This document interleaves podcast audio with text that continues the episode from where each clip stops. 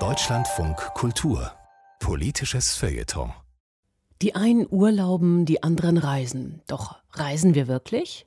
Schon vor der Pandemie hatten wir zu reisen verlernt, meint der Philosoph und Publizist Christian Schüle. Wir haben das Reisen verlernt, weil wir die Wonne der Nutzlosigkeit zu schätzen verlernt haben. Der Mensch wird berechnend, weil er ständig selbst berechnet wird. Reisen hingegen rechnet sich nicht. Es bereichert durch die Hintertür und es fordert dafür das Schwierigste, sich einzulassen. Wir haben zu reisen verlernt, weil wir Irrung und Wirrung als Scheitern verachten und Scheitern um jeden Preis vermeiden wollen. Aber warum? Der Weg zu Wissen und Bilden geht ja nicht nur über Klicks. Er geht über die Erkenntnis des Nichtwissens, über Irren und Verirren. Nichtreisende haben Angst, sich zu verlaufen. Reisende legen es genau darauf an.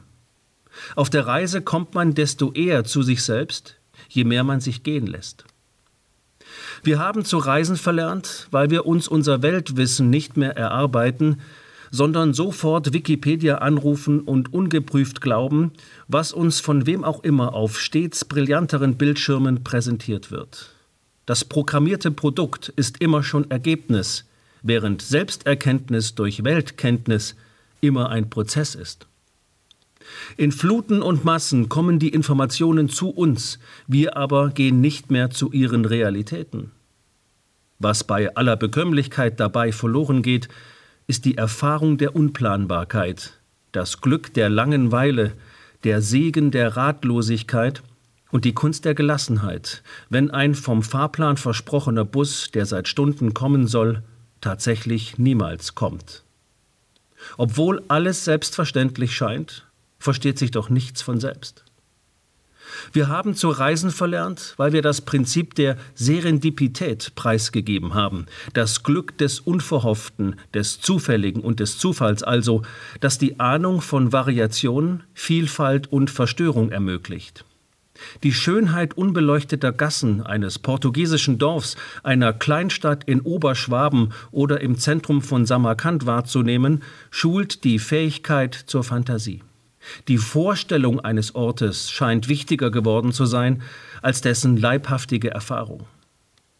Die Fähigkeit, sich jenseits der Reproduktion des bereits hundertfach Gesehenen eigene Bilder zu verschaffen, verkümmert zusehends. Wer nicht reist, verlernt zu beobachten, weil er keine Fragen mehr stellt. Wer hingegen Fremde, ob im deutschen Nachbarbundesland oder im Delta von Äthiopien, nach Weg oder Auskunft fragt, gerät aller Voraussicht nach in eine völlig unerwartete soziale Interaktion mit dem Unbekannten, zu dem man sich verhalten muss. Reisen ist nicht Urlauben, so wichtig und schön der Urlaub ist. Urlaub ist immer schon angekommen sein, Reisen immer auf dem Weg sein. Reisen ist fortgesetztes Staunen, ohne dieses Staunen sofort verwerten zu können.